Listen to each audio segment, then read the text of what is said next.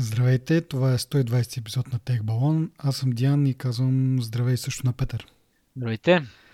Така, благодарности първо към нашите патреони, Каладан и Инфлуенса, които ни подкрепят ежемесечно, за да направим този подкаст още по-добър, по-фенси и така нататък. Най-малкото да звучиме по-добре. А, и така, и докато сме на темата с инфлуенса, той ни пусна малко обратна връзка за предния епизод, където аз съм объркал броя на ядрата на процесора в а, E12X.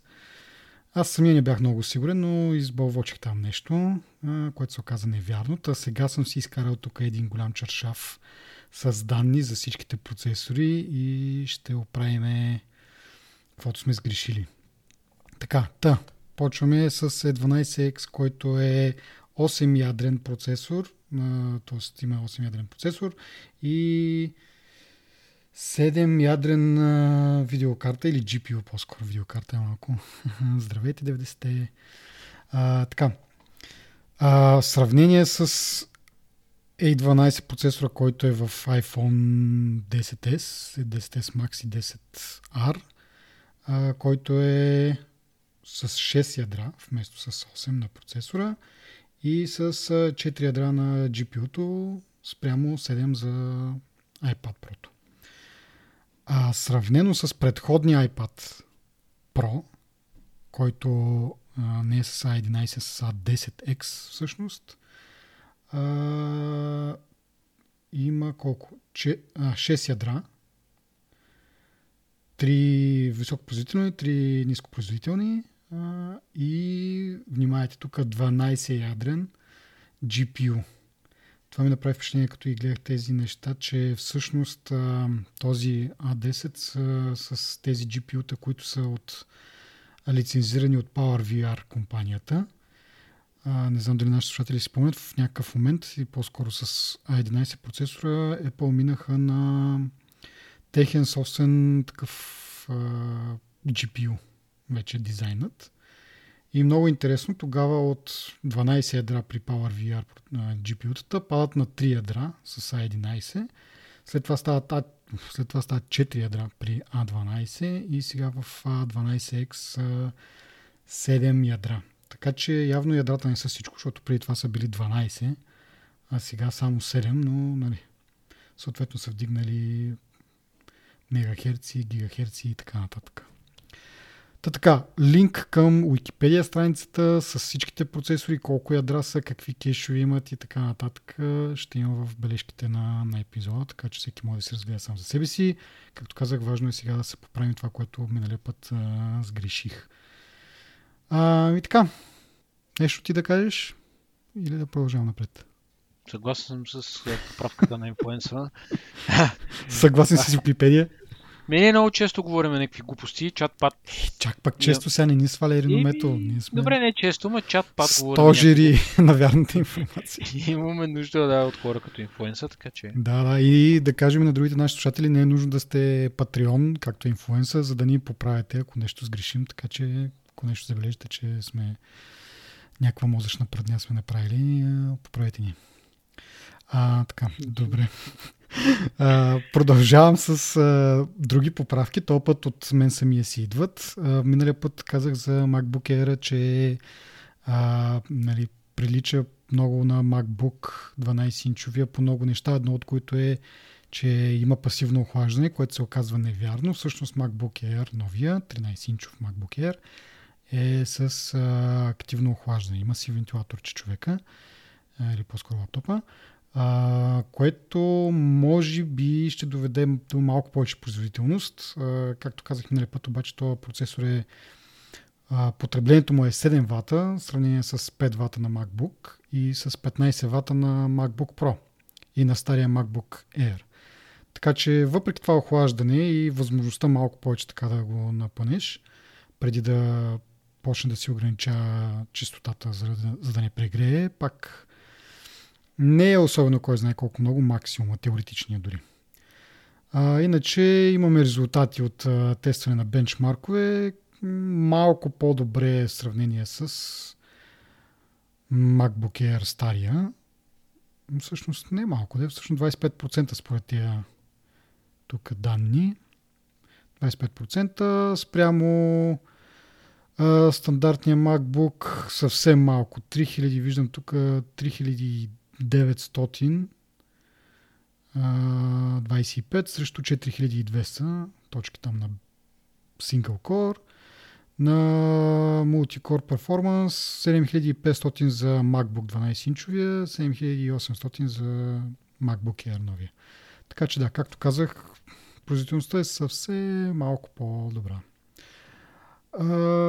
спрямо MacBook Pro, а, тук 4200 също 4300 и какво казахме? 7800 срещу 9000 за MacBook Pro.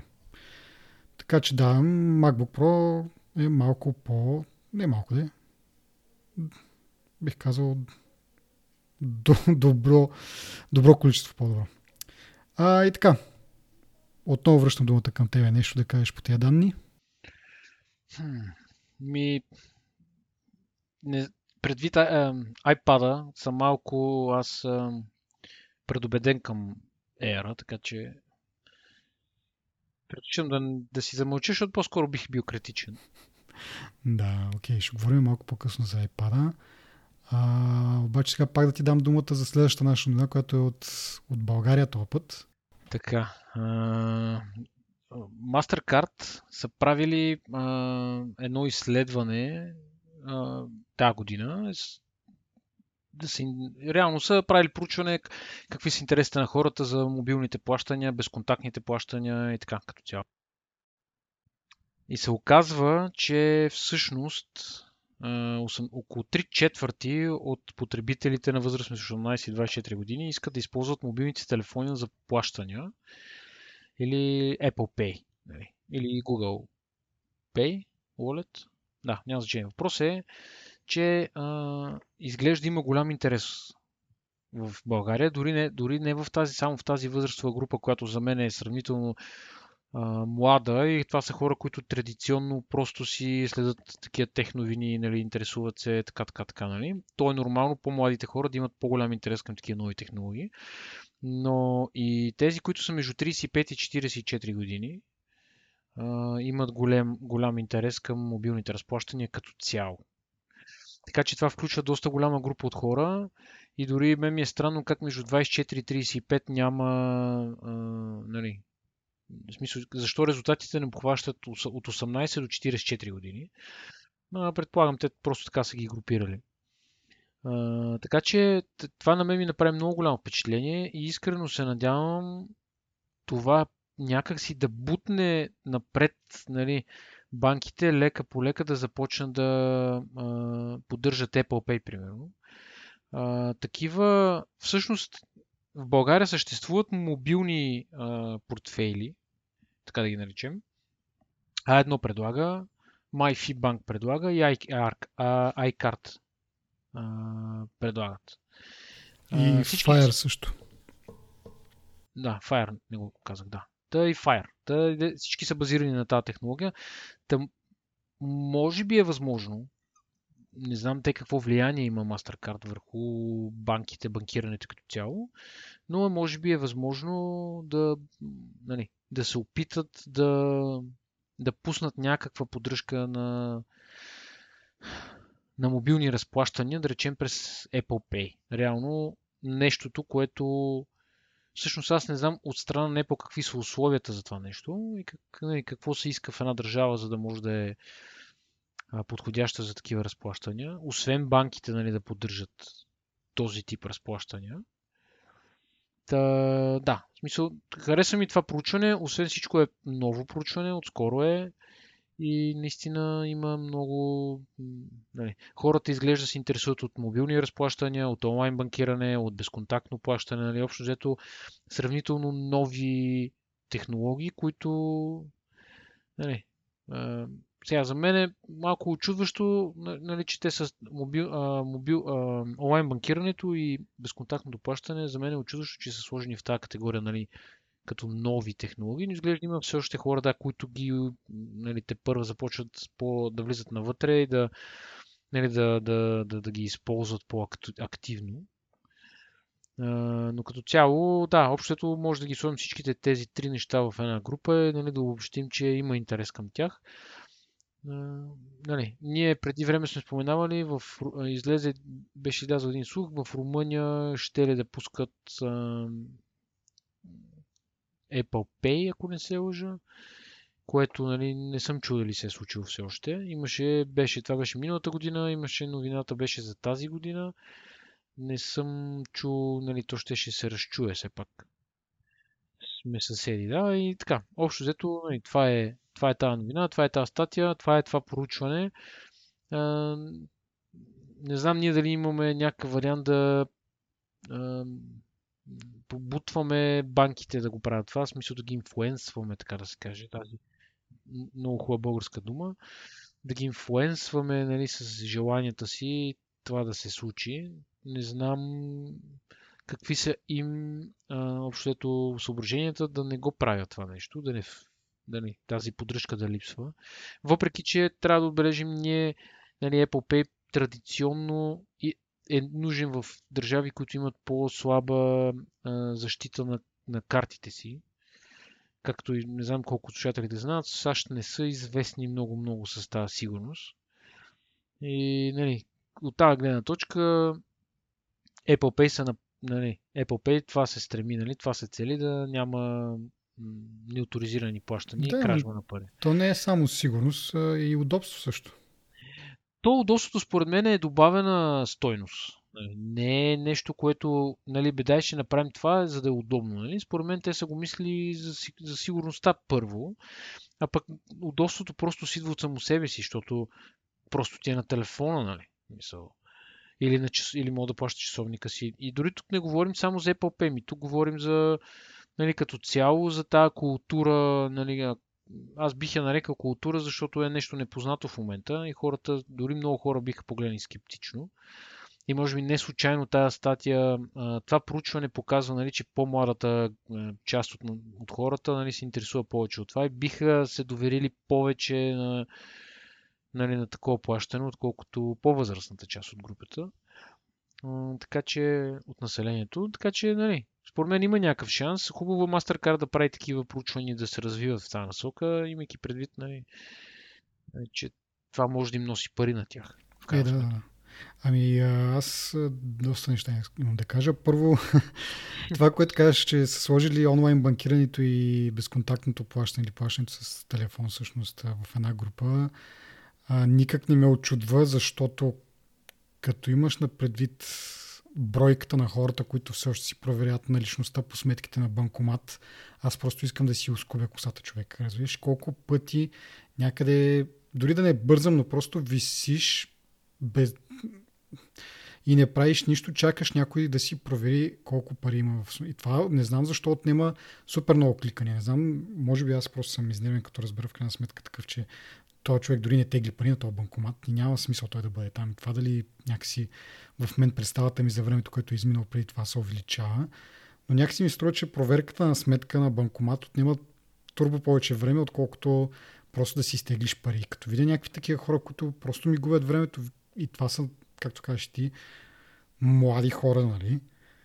Еми, просто не мога да... И аз бях тази бройка оня ден. Като си забравих паролата на банкирането, какво правиш? Отиваш, Отиваш и в това и си оправиш паролата. Оправих си, не, да, но събота неделя просто ти трябва банкомата. Ама, чакай малко сега, ти нали имаш... Аз не ги защитавам. Не, не, не, ти нали имаш а, там в 10, като си влизаш биометрично в това приложението. За какво ти е парола? Това е за ЦКБ. А, добре, окей. Okay. Ти за да енебълнеш биометричното, трябва да ти работи паролата. Да. Трябва да имаш okay. парола. Ами, Но си прав, да, да, да си го включиш там, че... Оправих си, оправих си. В неделя специално... Няма да се засечем на, на банкомат на ЦКБ с ТВД, но все пак. И... Някой друг да ни... Както да е, добре. Продължаваме по, специално по новината. Интересно е, е че, че липсват данни за хората между 25 и 34 години. Може би техните резултати не са чак толкова добри, затова не са решили да ги включат в тази новина, защото нали, тя все пак има някакъв поинт да докаже.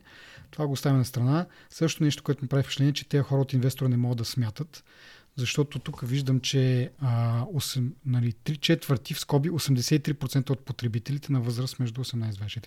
Значи 83% са си чисто 4-5, а не 3 четвърти. 3 четвърти са 75%. След това имат някъде други да викам да не би пък, нали, общо да казват за 18, 24, 35 44. За тях общо е 80%, което пак е 4 пети. Айде, моля ви се да смятаме, поне като сме стигнали до нивото в Investor BG. Така. Другото, което имам да кажа, вече основно по самата тематика, е, че хубаво, искаме, ама Apple дали ще ни даде, защото ти каза, има някакви приложения, които работят вече, но те работят на Android телефони. Това е много важно да го споменем, защото Apple не дава достъп на да, трети да приложения, достъп до, няма достъп до NFC чипа, така че няма как да се случат тия разплащания на Apple платформата. Така че тия портфели по принцип, те си работят. Аз Fire го знам, защото го ползвам, но не го ползвам за разплащане, просто като такова виртуално чекмедже за карти. Нали? Примерно там е тази карта за допълнителното здравеопазване, била карти и някакви други карти, такива, които просто ги показвам на екрана, за да ми ги сканират, за да не нося един куп карти в себе си. Но не поддържа карти, с които можеш да разплащаш реално. Просто някакъв баркод, който на каста могат да ти прочитат. А, и така. Така че, както се пише за когато като видях нали, българските катализатели искат да плащат, искат, ама дали ще им даде Apple е съвсем друг въпрос.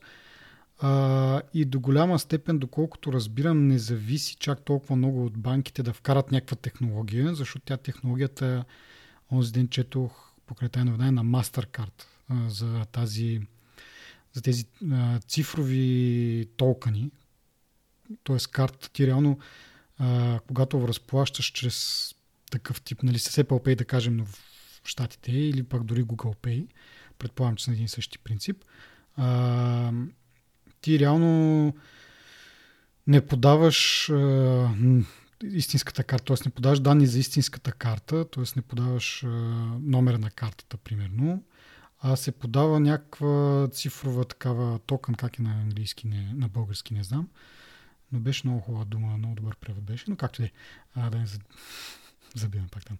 А, така. Та, ти реално не, пре, не предлагаш на, не предоставяш на търговеца реалната си карта с реалния номер, а просто а, някакъв а, токен, който се за еднократна употреба и след това се, се сменя.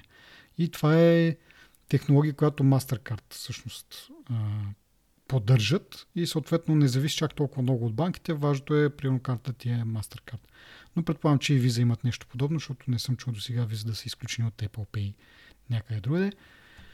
А, и така. Така че надявам се такива проучвания някакси по някакъв начин да убедят Apple да, да дойде и тук, но гледайки колко малко са е разпространението в Европа, дори нали, наскоро някъде четох, че всъщност в Германия вече е по, а, Apple Pay официално. Така че много скоро дори в Германия няма Apple Pay. Така че не знам колко ние може да се надяваме за, за скорошно пускане тук. И само да уточня, че Google Pay официално също го няма на българския пазар, но за разлика от платформата на Apple, може да си свалиш приложението, APK файла и просто да го ползваш така или иначе. Така че това е от мен за тази новина. Да се надяваме, ама кога не знам. Само секунда, аз не мисля, че си пък, не мисля, че трябва да го гледаме толкова негативно. Ние сме доказали като държава, може да сме а, на дъното във всяка една класация, но чисто технологичните неща при нас минават доста бързо и дори някои бели държави нали, се замотават с такива работи. Така че от тази гледна точка аз съм си оптимист за това. Аз разбирам, че няма да стане тази година или до година. Но самия факт, че се прави проучване за това нещо, показва всъщност. Смисъл, щом някой задава въпроса, значи има някакво очакване, че може би или има някакъв план, някаква идея за нещо, което може да се случи и така. Мисля, от тази гледна точка го казвам, нали? защото очевидно някой от MasterCard е проявил интерес да го направи това в България, да види какво случва, нали? Как, какви са очакванията на хората. Така че може би е възможно това да се случи по, една или друг, по един или друг начин, под една или друга форма. Така че аз съм малко по-оптимистично настроен от тебе. Реалистично песимистично, оптимистично настроен, така че, нали, малко по-съжарски така. Добре, надявам се да, надявам се да си прав наистина, защото и аз много искам Еми, да... Те, реално имаме шанс просто. Пак, пак, ние виждаме хубави, е, мисля, хубави технологии се появяват тук доста по-бързо, отколкото в някои други държави. Да. Според това проучване също до края на годината те предвиждат, че всички посттерминали в а, България ще бъдат а, безконтактни и скоро ще почне въвеждането и на безконтактни също и а, банкомати. Така че нали, това е един довод. Нали, хубаво ще си плащаш с телефона в разни заведения и примерно, магазини и така нататък. Но като дойде време да теглиш пари в брой, пак ще ти трябва карта, защото банкоматите. Но ето, че банкоматите почват малко по малко да се подменят с това безконтактното, безконтактната технология, което ми напомня една смешна малко история. А, не знам, мисля, че не съм я разказвал, май в Твитър я, я споделих. Влизам в един магазин и така съм бързам нещо, купувам набързо, тръгвам да излизам, казвам, ще плащам с карта и тя посяга да ми вземе карта. Аз такъв леко я дърпам назад и викам, ма тя е безконтактна. И служителката ми казва, да, ама посттерминала не е. И пак ми взе картата. И аз така се почувствах супер неловко. Нали? Така, защото дърпам си карта с едно, нали? ще ми откраднат. А, така. Добре. Следващата новина е за Samsung и техния сгъваем телефон, а, която аз искам да обсъдим в частта, в която те показват един телефон на доста затъмнена сцена и аз в началото, като видях снимките, викам какъв, каква е тая тухот, той е супер такъв квадратен някакъв. После разбрах всъщност, че те го били вкарали в някакъв специален кейс, за да не му издадат дизайна и съответно и а, нарочно затъмнили сцената и така, да не се виждат много така в детайли нещата. И си мисля, защо тогава по дяволите въобще правят някакво представяне на нещо, което не искат другите да го видят в детайли. Мисля, що за да я знам, фукня е това нещо. Нали? Да Защото това е за панела, според мен. Просто да виж панела, не устройството. Okay. Така ли, че такова устройство няма реално. Аз разбирам, но това, доколкото разбрах, го прави, защото те нали са някакъв концерн там от компанийки. Това представяне го прави нали, това подразделение, което отговаря за телефоните, а не за дисплеите. Значи, ако го направи а, нали, подразделението за дисплеите и покаже просто някакъв там, как се казваше, концепция на телефон, а, окей. Както направиха между, между другото преди време, LG мисля, че показаха на едно от тези изложения от типа на CES а, такъв а, телевизор, който е на вид едно на роло и се скрива когато не ти трябва. Просто имаш някакво шкафче и като решиш да гледаш, натискаш едно копче и той почва да се разгъва от някаква ролка и да се показва. Нали? Вероятно, нашите слушатели и ти могат да сетиш нали, как някакъв телевизор като цяло се появява от някакъв рафт, но тук става дума за просто един паралипипед такъв с малки размери, който може да сложиш отгоре на шкафа и като цъкнеш копчето, той просто от една ролка се разгъва. И тогава в този паралипипед, както се изразих, те го бяха нарочно скрили, казаха, че това не е крайният дизайн, просто не искат тази технология някаква специална, явно има за навиване на този дисплей, да не бъде показвана на конкурентите и да покажат просто, че имат възможност да изработят такъв гъвкав дисплей, който да навиеш на руло. С това съм окей, okay. но когато го прави подразделението си, което прави по принцип телефони и искат да покажат нещо, но не искат да го покажат чак толкова в детайли, ми е някакво не, доста не знам, съмнително като цяло. Но така, ти какво мислиш по въпроса? Ми, според мен това беше абсолютно излишно да го показват. Мисъл, аз като такъв човек, който наблюдава Apple повече, нали, пък и всеки човек би, би следвало да очакваше, като се качи на сцената някой да ти представя нещо, би, би следвало да ти покаже някаква завършена технология, нали. Мисъл, ти какво сега? Показваш го този дебелия дисплей, който за мен е абсолютно нефункционален и бъгъв и не виждам абсолютно никаква полза от такъв сгъван дисплей на този етап. Mm. И това по никакъв начин не ме, нито ме, нито ме развълнува, нито дори интереса ми свърши с това просто да видя едно клипче, което показват как го сгъват и как превключва и как екрана фликърва такъв. Mm. Мисъл, нали, няма много какво да кажа. Наистина за мен това е безличен продукт. Не бих казал, че е нещо, което е редно сега да се показва. По-скоро аз бих очаквал, като го направят и като кажат, ето, ние имаме завършен продукт, това е завършения продукт. Телефон, който се сгъва и става на таблет. Но и дори да го има този завършен продукт, дори да изглежда прекрасно, защо? Защо? Просто защо? Не, нали? не знам какъв е смисъл. Просто това искам да разбера. Mm-hmm. Нали, явно са се постарали, явно имат някаква идея за това нещо. И това, дето ти казваш, нали, бе, то, защото е затъмнено, пък виждаш само... И ти като имаш едни снимки из интернета бяха тръгнали, дето бяха пипнати тия снимки, нали, да, да се осветли нали, фона, той изглежда пократително това устройство. То като се сгъне, то е дебело, като се едно парче пица сгънеш на две. И защо, не знам, според мен тук ще оцелят много голема града. Mm-hmm. Може би, може би, аз това си го мислех, те се опитват да едва ли не да, да разберат от хората, нали, от, от реакциите на хората, дали има смисъл да го разработят това. Което ако, ако наистина това е причината, е много тъпа тази причина. Защото нали, хората не знаят какво искат, докато не им го покажеш. Нали. Това беше мотото на Стив Джобс, докато е жив. Докато беше жив. Така че, нали, следвайки тази лойка, не би следвало това да е причината, но предвид, че това е тази компания, пауза, можем да очакваме всичко. Така че... И аз мисля, че просто трябва да гледат Westworld и ще видя, че нали, или просто да питат хората, които го гледат този сериал, дали им харесва, защото там имаше такъв тип таблето телефони, нали, доста, нали, Ма ние сме яко в такъв... изглеждаха, така че аз, при, нали, ако мога да постигнат, нали, защото това все пак е филм, много ясно не е реален продукт, но ако мога да се постигне нещо подобно, дали от Samsung, дали от някой друг, ще бъде много яко. Нали? Решава проблема с това да искаш а, голям дисплей, но пък да може да ти се побере в джоба. Нали? Със сигурност това е голям проблем, който ще бъде хубаво, ако някой го реши. Не съм особено съгласен на този етап поне. Да, за момента изглежда доста грубо, нали, но то, всяко нещо в началото е така. Нали. Някои компании решават, нали, като Apple, да се върнем на тях, е, показват нещата, когато са в така завършен вид, доста добър вид. Не, че нямат риски за дялкане. Някои компании решават да ги покажат на доста ранен етап а, за хайп или за не знам за, за каква точно причина.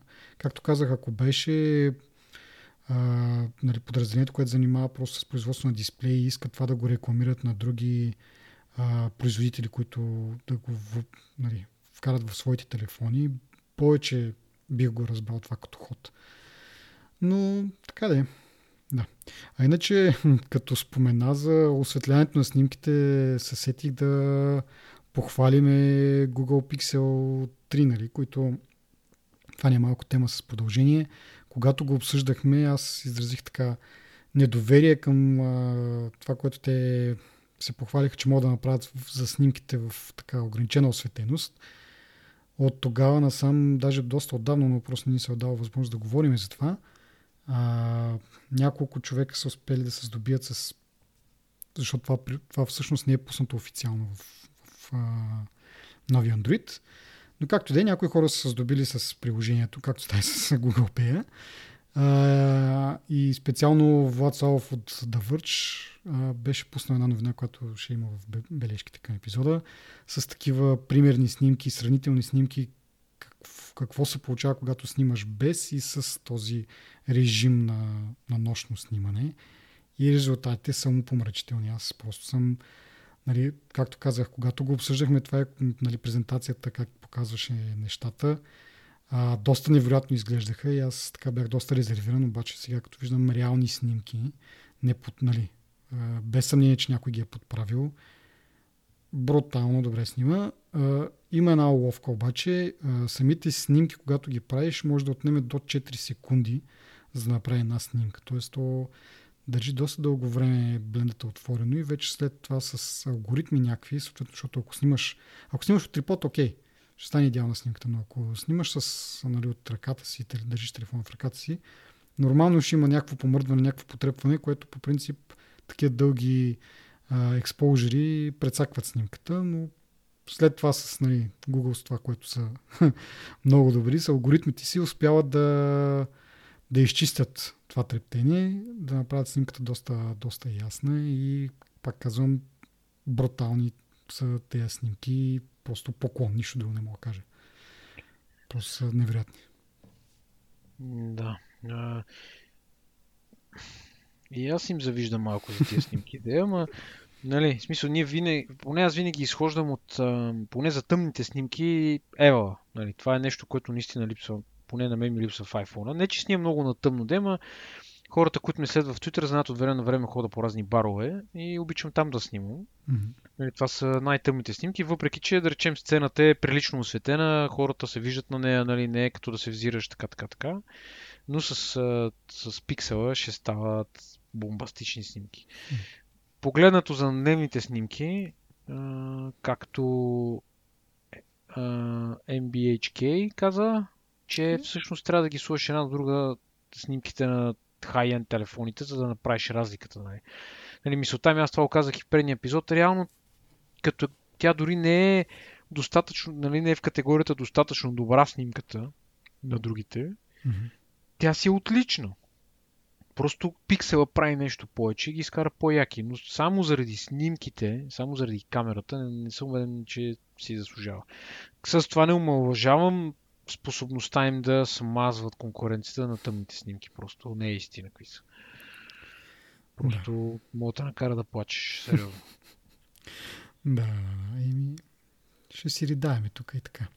Еми няма какво да ридаем, защото това, което правят Google, най-вероятно не е нещо, което е мега-мега тайната работа. И според мен другите вендори, дори не споменавам Apple, другите производители на телефони, просто няма да мине много време преди да те да открият подобен алгоритъм, ако не е и този, нали, който да ти ги прави тия неща.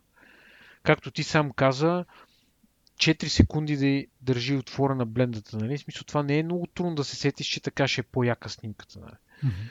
Така че, може би има други съображения, които не са наложили това да не се включва. Нали? В смисъл, като кажеш 4 секунди, нали, едва ли не те са открили 4 секундните снимки, което не е така. Mm-hmm. Така че от тази гледна точка, мисълта ми е, че хората ще започват и хардуера ще се подобрява и те първа ще виждаме добри, по-добри, по-добри снимки. Нали? И за жалост, за добро или за лошо, така ще го кажа, Google са напред в това отношение. Колкото и да се развива другите, те винаги са напред. Нещо като Apple с процесорите нали, и с другите, както са. И горе-долу така ги сравнявам като развити. Нали. Mm-hmm. Очаквам това да не се промени за Google. Да. Между да, има интерес, известен баланс в това, както кажеш. Едните в алгоритмите, другите в процесорите. Но и за друго си прав това, че наистина не са... Нали, тайната не е в това да по някакъв начин да не знам, да, да, да приемат повече светлина тези камерите на Google. Нали?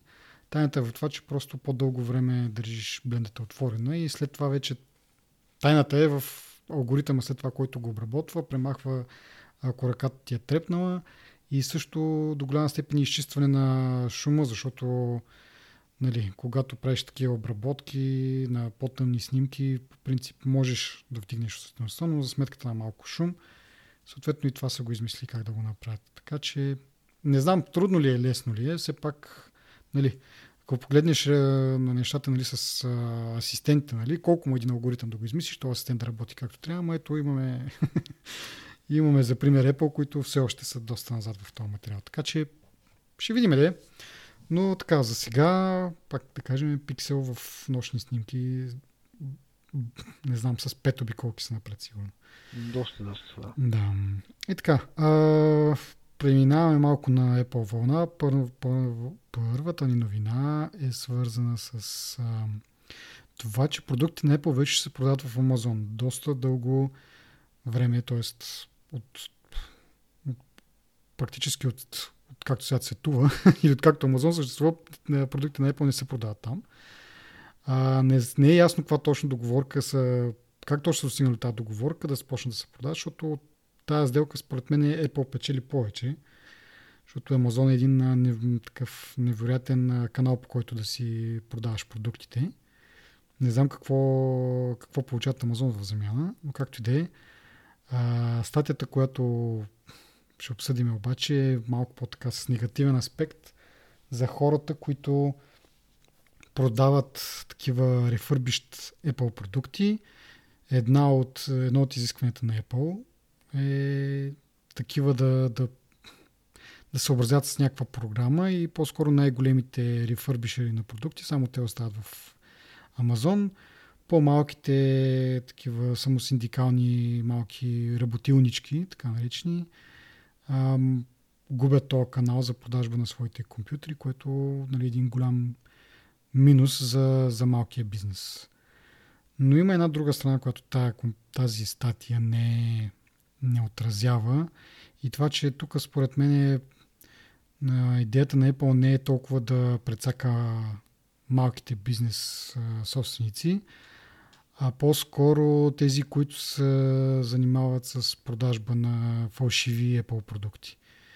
А, нали, дори в Амазон, дори в, а, когато пише, че а, поръчката се изпълнява от Амазон, от нейни складове, те са я проверили и така нататък, има голям процент, сега не казвам, че е по-голямата част, но голям процент от тези продукти а, се оказват а, фалшиви и не отговарят на качеството, което би очаквал от продукт, който се води, нали, че е одобрен от Apple и, и така нататък. Така че според мен тази специално клауза има за цел да премахне точно тези магазини, които малко или много извършват някаква измама и прецакват стотици, ако не и хиляди, десетки хиляди потребители с некачествени аксесуари, да кажем, за, за Apple продукти. Да, да, има въпреки това малките. Еми да, покрай едните страдат и другите. То в интерес истината изглежда, отстрани изглежда малко с едно Apple традиционната им дърварска политика нали, към ние не сме разрешили, ние не, нали, едно, ние не сме казали, затова не го правите. Но пък има другото, нали, че тези, които малките имат шанса да станат authorized реселери, ако искат. Нали, което според мен не е толкова сложно. Всъщност процеса, на времето аз го бях гледал за авторизиран сервис. Много иска да се занимавам с да имам авторизиран сервис на Apple едно време. Това е било от 2008 година, например. И тогава се бях поинтересувал как, какво се, как се случва авторизирания сервис и авторизирания реселър. И се оказва всъщност, че Apple имат доста високи изисквания за това как изглежда магазинът и къде се намира този магазин, какви хора работят в него, какви специалисти са и така нататък. И така нататък. Цел, идеята нали, на всички тези неудобни въпроси е да се... А, реално ти като влезеш при този реселър или търговец или сервис или каквото да е, те едва ли не нали, отразяват Apple смисъл ти като влезеш, нали, ти никога няма, сега като ходиш примерно в iStyle, няма да кажеш, аз бях в магазина на Apple, нали?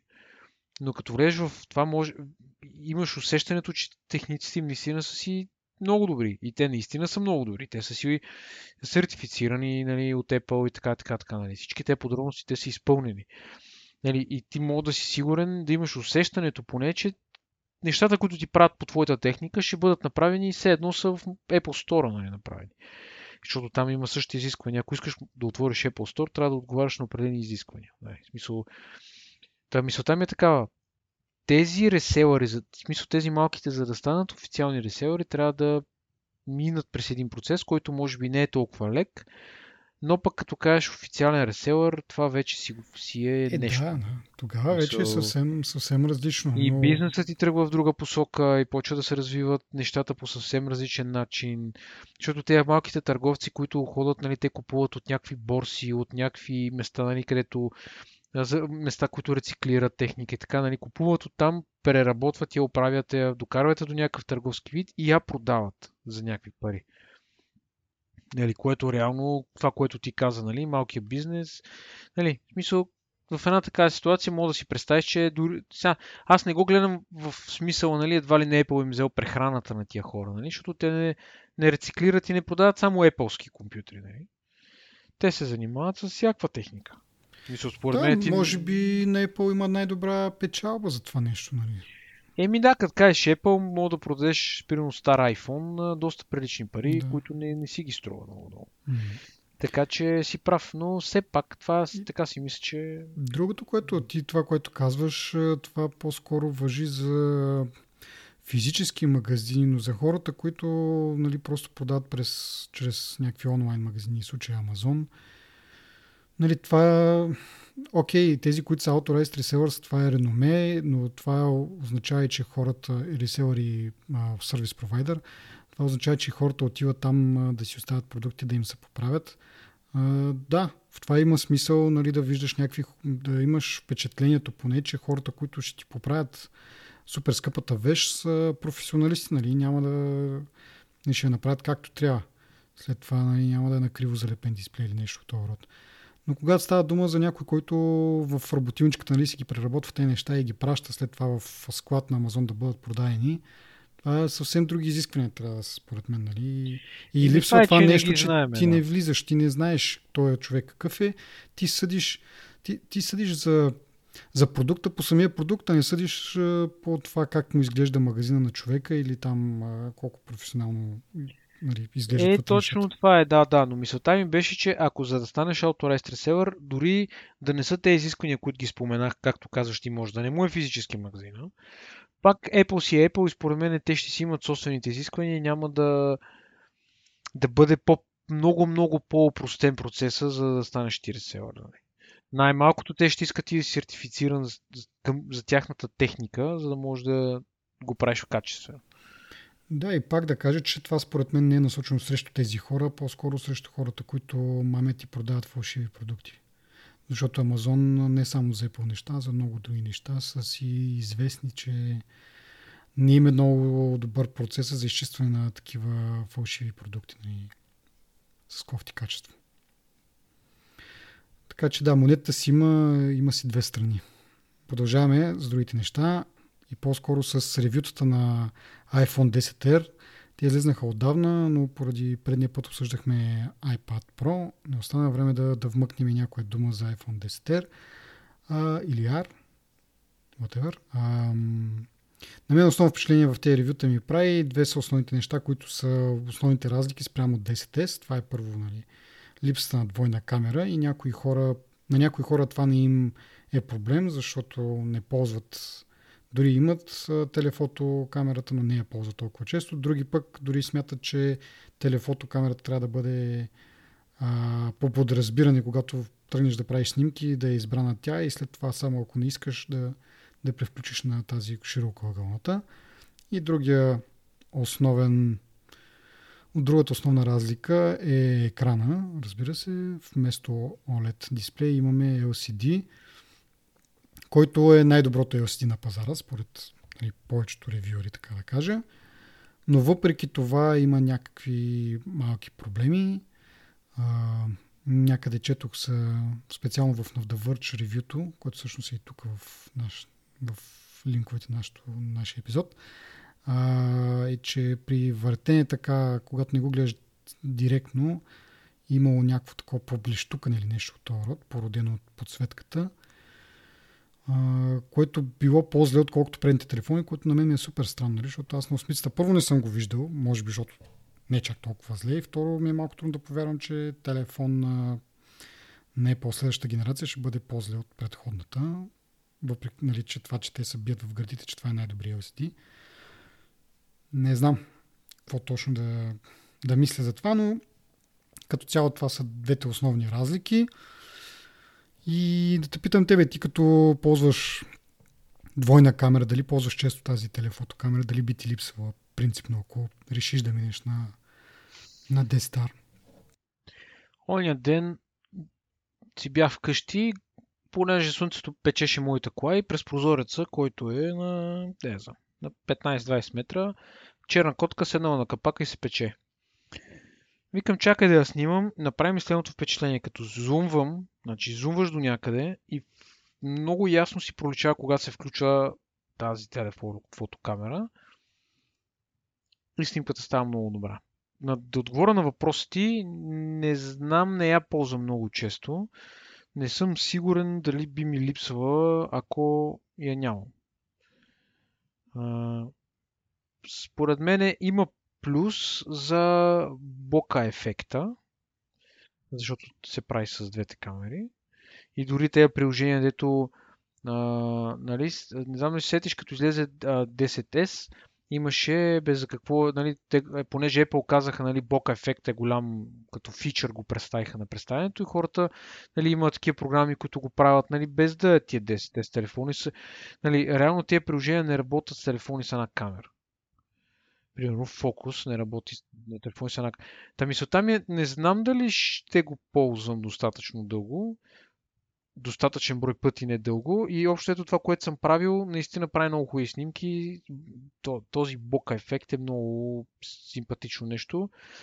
Проблема е, че ти един път като започнеш, нали, то си става ти нали, общото навик. И нали, почваш да правиш по-интересни снимки и, и обекти на преден фон, не знам си какво, за да бурнеш отзад и така, така, така. Нали. Те неща, нали, сега зависи от човек. Аз конкретно не съм толкова снимач, така че не знам дали ще ми липсва, но не съм убеден, че това е най- най-важното нещо, което трябва да се закачиш нали, за, при XR или 10R.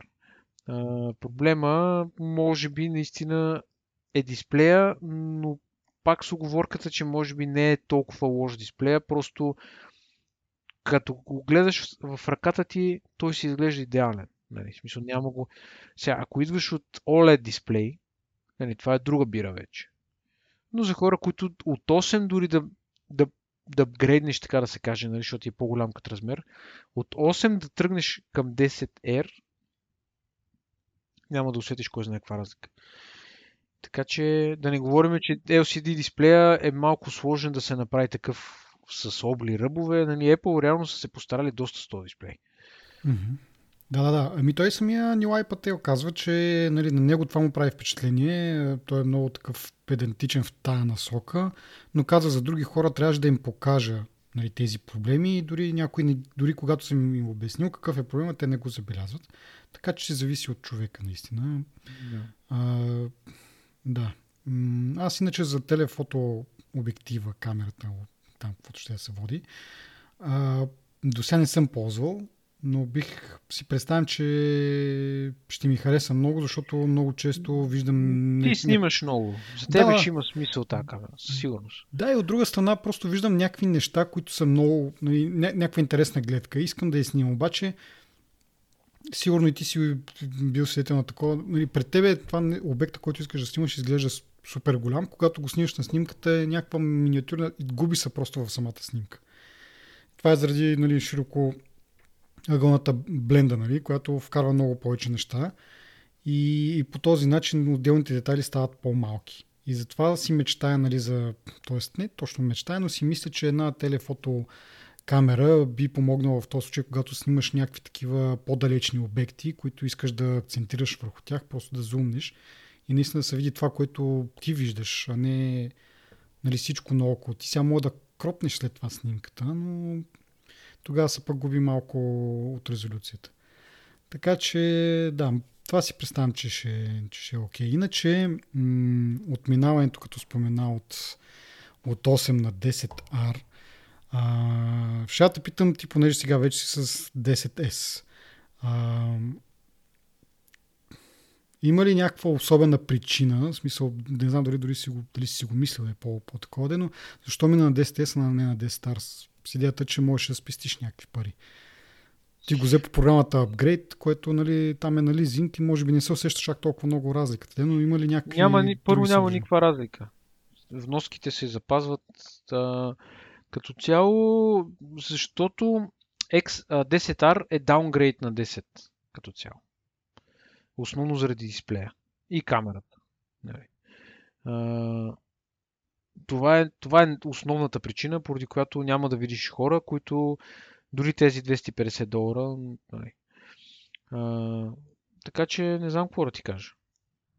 Не мисля, че за мен е даунгрейд. Въпреки, плюс това е, и то е даунгрейд, една от причините да е даунгрейд е по-големия размер. Което звучи малко нали, противоречащо си, но даунгрейд, нали, в смисъл като функционално, според мен е по-големия дисплей не е не е противоречащо на, на нашия подкаст, защото много пъти сме обсъждали, че Да, така. в смисъл, нали, това е до лично впечатление и лично харесване, нали, но това е един от пък и от минусите, ако минаш от 8 на 10 R, нали, трябва всъщност да имаш, да вземеш по-голямо устройство. И според мен това е едно от нещата, които пречат на хората да го купуват дори повече. Но пък от друга страна, въпреки че дисплея е LCD, както ти каза, най-добрия на пазара, и въпреки че има някакви проблеми, които дори не всички ги виждат, то телефон според мен ще се продава доста. И основно защото повечето хора, които го купуват, няма да идват от OLED дисплей. И чирят от 8, 7, 6 нали, назад, защото 250 долара си 250 долара. Има и предвид, че две камери има само в 10 и в 10S. В предните няма. Така че ти като, си, като имаш OLED дисплей и две камери, само заради OLED дисплей едва ли ще идеш на 10R.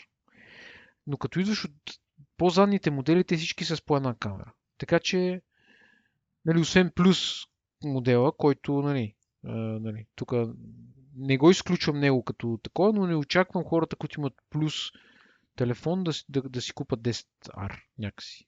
Не го виждам. Но това, разбира се, до лично... Зависи, да, колко им и трябва... бюджет, и много неща. Много неща са, нали, тук е много субективен този въпрос.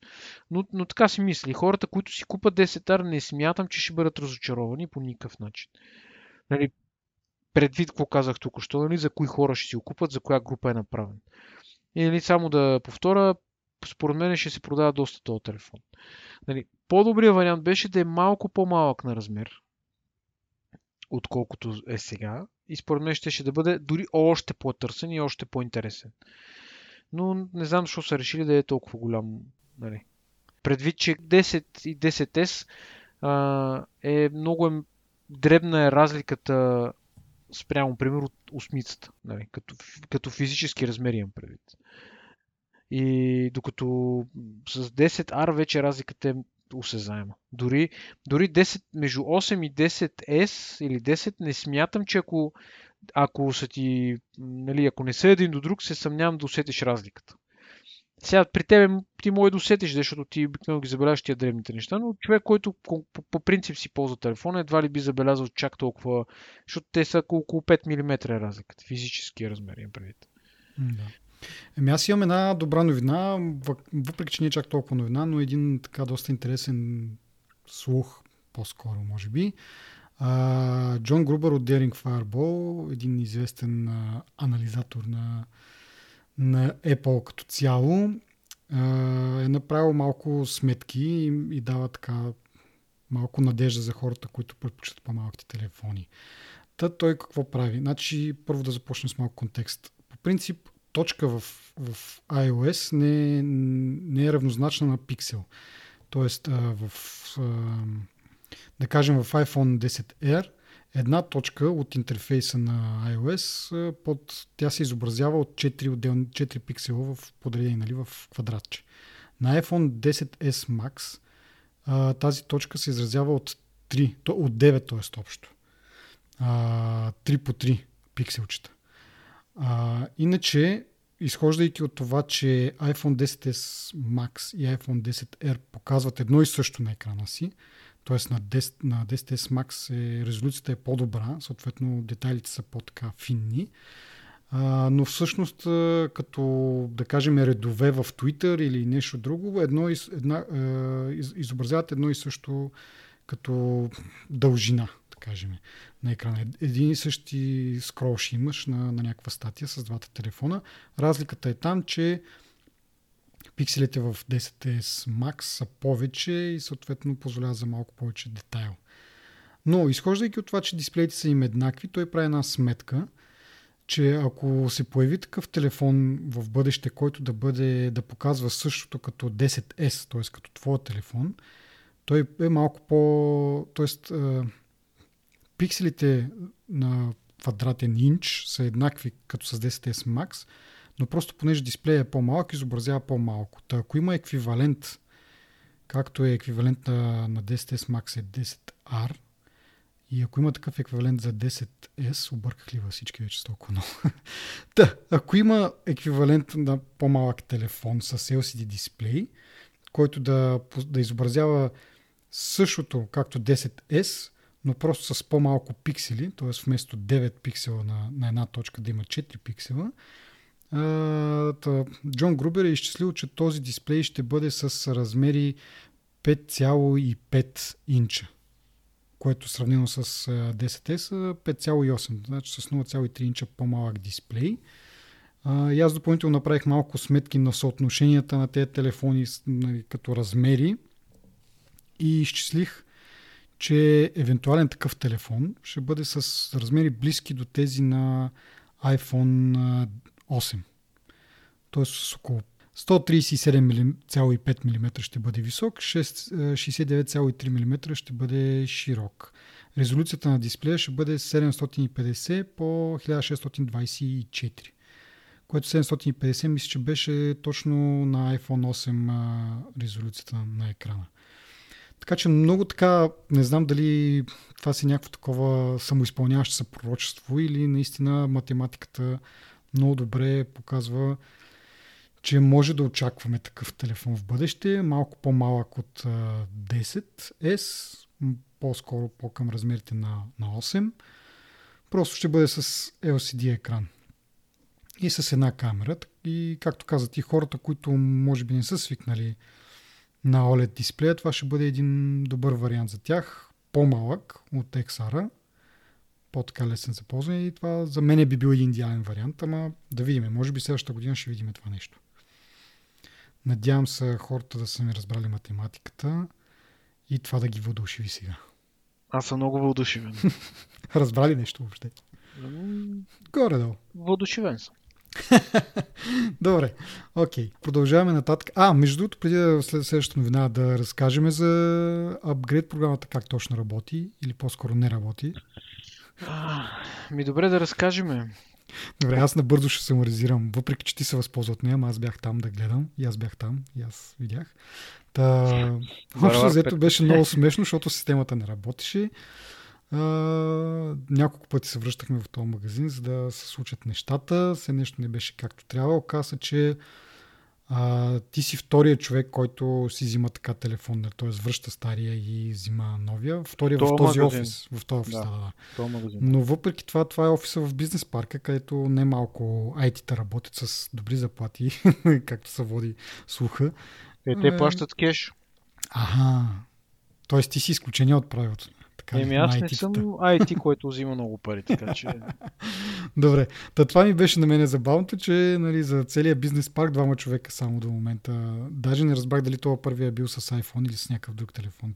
Но беше по... Някакъв е бил... Samsung е взел човека, да. да. Няма значение телефона да. какъв е, просто системата не им работи. Да. Това е... Нали... Да, и има нещо общо с системата, която обсъждахме, мисля, че миналия път или по-миналия, за изкупуване обратно на, на стари телефони или поне през, през някаква част от същата система минава. Ми процеса, да, само да вметна процеса, да. за да ти мине стария телефон като апгрейд, той минава през тази оценка, която е за новата а, екстра, ще я нарека, където ти изкупува стария телефон. Да. Реално ти оценява стария телефон, дава му някаква примерна цена, без значение. Поне по мое впечатление няма значение каква е, просто трябва да мине този екран и така. Да, еми, докато в, нали, като обсъждахме тази система за връщането и че и тогава и пак не работеше за мене, а, може да ги извиниме, че е някаква нова система, но това е програма, която са пуснали преди една година и за тази една година да не изтестват а, всички вариации, ми се струва малко несериозно, ама... Да. Еми, предният човек го, са го мотали три дена, мен му правиха за един ден. За един ден. Но пък четири пъти ходих, три-четири пъти ходих. Няма значение. За мен друго ми прави впечатление само да вметна за самата програма Upgrade, искам да кажа една-две думи. А, не знам ти какво искаш да кажеш, но да. А, идеята е не, не намирам ползата от апгрейд програмата за момента. смятам, че е излишна, излишно е всяка година да... Основното, което много ме подразни, че ти, нали, апдейт, апгрейд програмата работи на една година. Реално, всяка следваща година ти взимаш нов телефон. Нали така? И е важно само да отбележим, че се деактивира автоматично. Нали? Не е нужно ти да кажеш да ти я спрат. Просто всяка година ти трябва да я заявиш изрично, че я искаш за следващата година. Нали, това е хубав плюс. Нали. Минус е, че ти, пър... ти подписваш двугодишен договор, взимаш телефона на изплащане за две години, подписваш апгрейд за една година. Като дойде тази една година, ти за да вземеш следващия телефон, трябва да преподпишеш твоя договор, който е минала само една година. Обаче ти не можеш да си промениш условията по договора, освен ако не ходиш нагоре, защото не е изтекал. И ти в крайна сметка ползваш един стар план, мога да го ползваш за винаги, реално. Както е в моят случай. Нали? Мен това не ми хареса и затова е една от причините, които искам просто аз да се отърва от плана си, защото не ми е изгоден. А, нали, по, може би грешните съображения имах на времето, когато го подписвах, но това, което ми направи впечатление, то е с 17 гигабайта интернет. Два пъти по ефтин план има 16 гигабайта в момента. Не е два пъти, има да речем... Не, Там два с. Еми да, има с разни отстъпки, нали? Мисъл, Така, Да, че, да, да, да, да, да, да. така че не е баш два пъти, има да речем по-ефтин план, има малко по-малко. Ами нали, 30 е- лева му е. Значи Да. те отстъпки го правят 22 лева, иначе е 30 лева този план с 16 гигабайта в Да. момента. Нали? Да, то е 43-4 лева е моят план, така че нали, с отстъпките верно си е два пъти по-ефтино. Та от тази гледна точка, ако искате вие да си смените плана, не е това начина. И аз не, не виждам, ако сега бях подписал пак за апгрейд, не виждам другата есен как щях да си сменя плана. Нали. Като оставим телефона на страна, нали, пак казвам, той на него не му се променят вноски и такси, така че нали, от тази гледна точка това иска само да вметна. А, не знам колко от вас. Всъщност аз се съмнявам да са толкова много хората, които ползват апгрейд, но не знам. Да, ами аз при малко, каквото иска да кажа, че да преминем на следващата тема, която е за ревютата на iPad Pro. А, и основният сантимент от тези ревюта е, че хардуера е прекрасен, но софтуера го предава. Това е нещо, което говорихме и миналия път до някаква степен. Сега просто се потвърждава от хората, които са го ползвали. А, не знам, а, ти си по-запален по iPad, ако искаш да, да кажеш нещо друго, което ти е направи впечатление, или пък по това да задълбаем още малко. Еми, какво да кажем? В смисъл това, което нали, то, този сентимент, който казаш, или това е крайния извод. Първо, тази машина е много здрава там. Като хардвер, имам предвид като скорост, като възможности, е много силна. А, но, както каза ти, iOS я ограничава. Ние, ние вече с тебе коментирахме, нали, как евентуалните възможности а, iOS 13 да бъде леко по-адванст за iPad Pro, защото няма смисъл Apple да релизва такава машина, според мен го осъзнават. Те просто пускат една машина, която бие лаптопи, те колко, над 90 и колко процента казват, че бият лаптопите и компютрите на пазара. Специално за сегашния епизод, току-що, си, току-що направих Geekbench, който е 3200 точки. Ми направи мултикор на моя псевдо iMac. Нали, което си е десктоп машина, с която върша някакви неща, нали, върши ми работа, не е най-доброто естествено на пазара, очевидно, но за работата, която ми върши, това е основно операционната система е виновна. Нали, в този ред на мисли, имайки предвид Apple какво постигат с ARM процесора си, няма да, да се очуда, ако след едно или две поколения, това са две години, може би грубо, не се опитат да, ги, да, на- да, да пуснат версии на актуалните си лаптопи, примерно, с ARM процесор, който съответно може би ще бъде малко по-ефтин от а, интелския, да речеме. Не знам, това си е мое подозрение, това си го мислех преди малко. Много е възможно това да го видим. Това означава, че евентуално ще видим подобно на десктоп операционна система, която работи на ARM. Нали, моята нали, мечта е това да може да се инсталира на iPad. Защото това, този iPad наистина има много голям потенциал. Друго няма какво, според мен няма какво толкова много да кажеш. Просто основният проблем е операционната система. Ако искаш да ползваш iPad за компютър, за основна машина, ще ти бъде много трудно.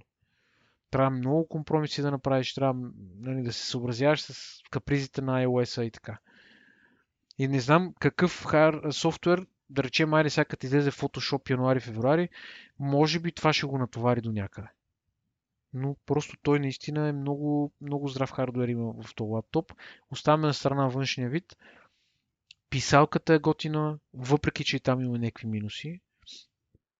Ос, ос, основно всеки, който рисува смолив, може да се замисли как, понеже там е една функция да тапваш два пъти, да ти сменява... Но То е програмируемо това, но като тапнеш два пъти, ти сменява, примерно, отива на гумичка или на нещо друго, нали? Но трябва да тапнеш на конкретно място. И сега всеки, който е, който е рисувал смолив или писал с химикал, знае как хората обичат да си въртат моливите химикалите в ръцете, докато рисуват. И примерно ти като го хванеш молива, той и като в началото и в края, той никога не е в това положение, в което си го взел. И примерно трябва да внимаваш къде тапваш, да, да го... Да, да Ама не, то май цялата една трета от а, този молив е такъв чувствителен. От, от едната страна, само от плоската страна. Не, не, не, не, цялото. Аз гледах а, това iFixit са го разрязали и чувствителният слой е в, от всички страни. Реално, но в долната е една трета част от а, това. Това, но... което аз гледах един художник, който се оплака от това, че въртейки молива не му, не му работи тапа всеки път. Трябва да внимава mm-hmm. къде тапа. Mm-hmm. Аз за това казвам. Но да, okay. няма значение. Да речем, че имат добри намерения. Да. Но просто, нали, пак казвам, много е, много е готино. Аз дори и на теб съм казал, дори съм се замислил да си купя такъв iPad, най-малкия, разбира се. Но просто то си е на цената на лаптоп. То ти, искрено се надявам, днес дори а, се опитах да потърся да видя как, конкуренцията на Apple, какви клавиатури и какви а, кейсове с клавиатура вградена нали, ще извадат защото просто цената на, на тази клавиатура, колкото и добра да е, нали, си да. добавя едни пари. Ти трябва, ако искаш и молива да си купиш, то е в интерес на истината основното нещо в този iPad, което нали? И то е едни пари. Да. Ами аз а, миналия път, когато говорихме за това, нали, и аз по същия начин говорих нали, за операционната система, че няма pointing device support. А, и не знам дали така е прозвучало и аз поне така се надявах а, нали, да разширят операционната система, да има поддръжка на такива мишки. Но след това прочетох няколко неща, които ме навеждат на мисълта, че може би това ще бъде грешната посока. Както каза ти, до две години, то това според мен е обществена тайна, че те ще имат вече десктоп системи, там лаптоп с ARM чипове и въобще ще няма да произвеждат повече или поне ще почнат някакъв преход към такива системи без интелски процесори, което означава, че macOS ще бъде пренаписана за да работи на ARM процесори. Но според мен, въпреки че тогава нали, ще бъде много лесно просто да сложиш macOS на, на таблет, според мен те няма да го направят, защото това, колкото и на нас да ни е удобно, като система, ние сме свикнали на него. Според мен това не е тяхното виждане за бъдещето. И те до сега, ако щяха да вкарват, ако си мислят, че това е нали, следващата стъпка на iPad, до сега е можело 12 iOS, айде изключваме първите, които не са работили на, на таблет, но много по-рано е може, са можели да вкарат тази поддръжка на, за мишки специално. До момента, щом не са го направили, може би това говори, че тяхната визия е различна. Говорихме миналия път за тяхната опоритост. тук не става въпрос за опоритост по-скоро, де, но за някаква визия, която имат, на която си държат и пред, няма да отстъпят. Нали? И по-скоро ще работят върху това да направят iOS по-функционална, да работи по не знам, повече неща да можеш да правиш наведнъж. Аз миналия път казах за записването. Всъщност е истина, че едно приложение, т.е две приложения не могат едновременно да, да имат достъп до микрофона. Тоест ти или ще говориш по скайп, или ще записваш. Не можеш да правиш двете едновременно. Поне за сега. Та може би някакви такива неща ще разширят. Говорихме с тебе и за това, за поддръжката на външни а, как се казва това? Външни дискове, най-общо казано. Това все още го няма, което нали, вероятно лесно се прави просто да имаш поддръжка, но трябва да се просто да се помисли върху всички най-малкото security аспекти на това, да, да имаш достъпен диск и да можеш да, да, нали, да цъкаш на всичко, каквото има по него. А, а и може би това е малко регресия, нали? това, което хората си представят. Пускаш си просто, връзваш си външния диск и той се появява в приложението Files, като файлове там с а, операцион, не операционна система, файлова система и така нататък. Но това според мен може би не го правят все още и го бавят, не защото не искат да го има, а защото искат да го направят по такъв начин, че то да не е да не прилича толкова много на стария вариант, с който сме свикнали до момента, нали, който ни е на нас супер удобен, но според мен не пасва с тяхната визия за бъдещето, как би трябвало да, а, да се борави с компютри. И, а, не знам как да го обясня по друг начин, но нали, знаем едно време всичко е било на мейнфрейм, един голям компютър и с а, някакви просто такива тънки клиенти, така нарича тънки клиенти към него. После идва персоналния компютър, затова персоналния компютър се изражда в, и, и към сървъри, отива, не заменя на първо мейнфрейма, но нали. И по същия начин си представям аз бъдещето, че ще има още място за компютри от стандартен тип, но те ще са по-скоро за тези хора като нас, които може би ще бъдат считани за динозаври, че искат да работят на такива компютри, а новото поколение, което е свикнало вече на тъч, така или иначе, за тях тази система ще има много по-голям смисъл. Нали. В момента, което е, тя не е толкова про, не е толкова функционална, но с течение на времето ще бъде и тези хора, които сега израстват с тези тъч дисплеи, ще се чувстват у дома си. Аз така си го представям. Остава един въпрос само за ергономичността на това да ползваш, да кажем, таблет с клавиатура. Да, за момента има клавиатура, но няма мишка и трябва да, нали, да полкваш по екрана с ръка, което може да бъде уморително.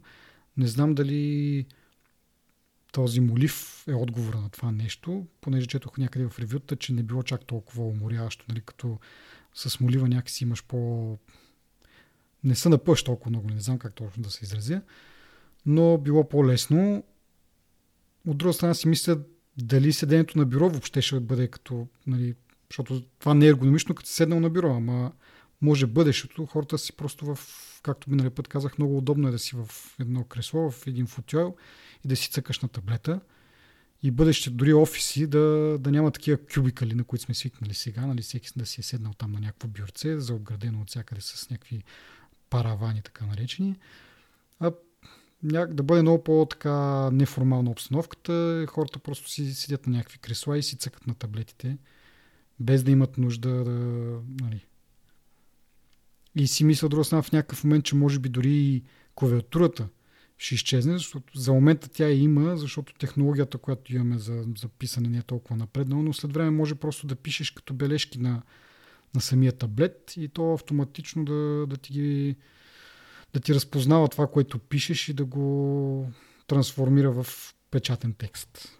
Нали, не в твоите иероглифи, защото аз като пиша си е направо иероглифи и трябва някакви професори да, да ги разчитат. Но, нали, може би софтуера и хардуера ще напреднат до такава степен, че те ще могат да разпознават дори писане, а, ръкописно, нали? И да го преобразуват в а, стандартен напечатан, напечатан текст. И тогава дори нужда от клавиатура няма да имаш и наистина ще бъде още по-удобно да си и още по-функционално да си просто седнал на някакво кресло и да си вършиш работа на таблета.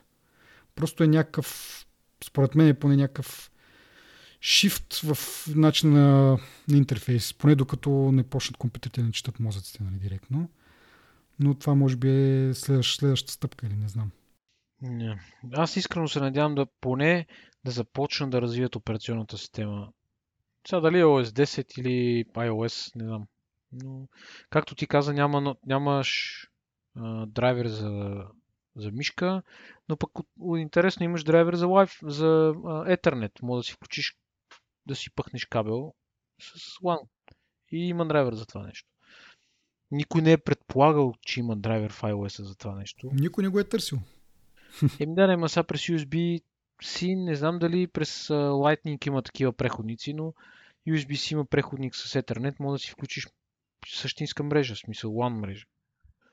Има някакви неща, които са, още са, може би, не мистерия, ама не са обръщани, не обръщам внимание на тях и има време, нали, те първо да се разберат. Ими да, както казах, това някой беше написал, че за около един ден може да се напише тази функционалност за маунтването на дискове, но както казах, да. то не е само да го маунтнеш, а след това и как боравиш с него и какво се случва. Така че... Сигурността да, и много неща са. Да. А, иначе четох и за това, за USB-C специално, какво, с какво превъзхожда Lightning конектора, защото и преди е било възможно да вържеш външни монитори към това, но се изтъква, че няма толкова няма толкова бендвит този кабел Lightning и не може да да свържиш към 4К или 5К монитор. Тоест той е поддържал до 1080p разделителна способност и ако е трябвало да го... Нали, нужна е била голяма преработка на Lightning като кабел, като стандарт, като функции, които може да изпълнява. Съответно, изцяло нови кабели трябва да имаш. Нали? Той на външен вид може би няма да се различава, но вътре чиповете, нали, знаем, че в Lightning кабела има един умален а, а, A процесор на Apple, който се грижи там за, за функциите, които изпълнява. И това нещо трябва да бъде преработено, за да може да поддържа 5К дисплей или 4К дисплей. Съответно, ти може да изпаднеш в някаква ситуация, в която единия кабел ти върши работа, нали, те изглежда по един същи начин, Lightning коннектор, но единият ти позволява да вържеш 5К дисплей, другия не ти позволява и затова те може би, нали, една от причините а, са решили да минат на USB-C, защото нали, има вече утвърден стандарт, има вече аксесуари доста, няма да го има това объркване, да не знаеш нали, сега това към какъв монитор мога да го вържи, към, към какви аксесуари може да работи. А, така че да, просто са избрали по- по-лесния вариант, който, както казах миналия път, според мен няма да го видим в iPhone, защото iPhone не се очаква да върши толкова неща и да го връзваш към толкова много аксесуари различни при него по-скоро кабела се използва да го зареждаш и в малко случаи да го синхронизираш с компютър все още, но до голяма степен iCloud е изчистил тази нужда. Поне това е моето мнение, това, поне аз за това си ползвам кабела, общо дето за, за зареждане. Така че да, но iPad Pro е по-близко до, до м- компютър, отколкото до мобилно устройство и съответно има много по-различни нужди за, за аксесуари и така. Но иначе да, а, не знам да задълбаваме ли още за темата за iOS-а. Ти мислиш ли, че ще видим macOS на iPad или по-скоро е нещо това вариант, който аз описах? Директ, директен порт на macOS няма да видим, със сигурност. Нещо, което има, ще има добавена функционалност след време, по-скоро да. Това ще бъде iOS най-вероятно. Mm. Да, защото, как, както казах аз миналия път, просто аз се надявах macOS да сложат на iPad Pro и това е до там. Приключва се. Всичко си имаш. Но да, може би... Това с Microsoft не сработи. Те опитаха да техния на след ли се казваш? Mm-hmm. Те опитаха с това, не е най-якото нещо. Даже още на представянето на таблета басодна. В смисъл. Да. И заби. Така че, може би не е оптималното. Въпреки, че да речем, този таблет имаше десктоп.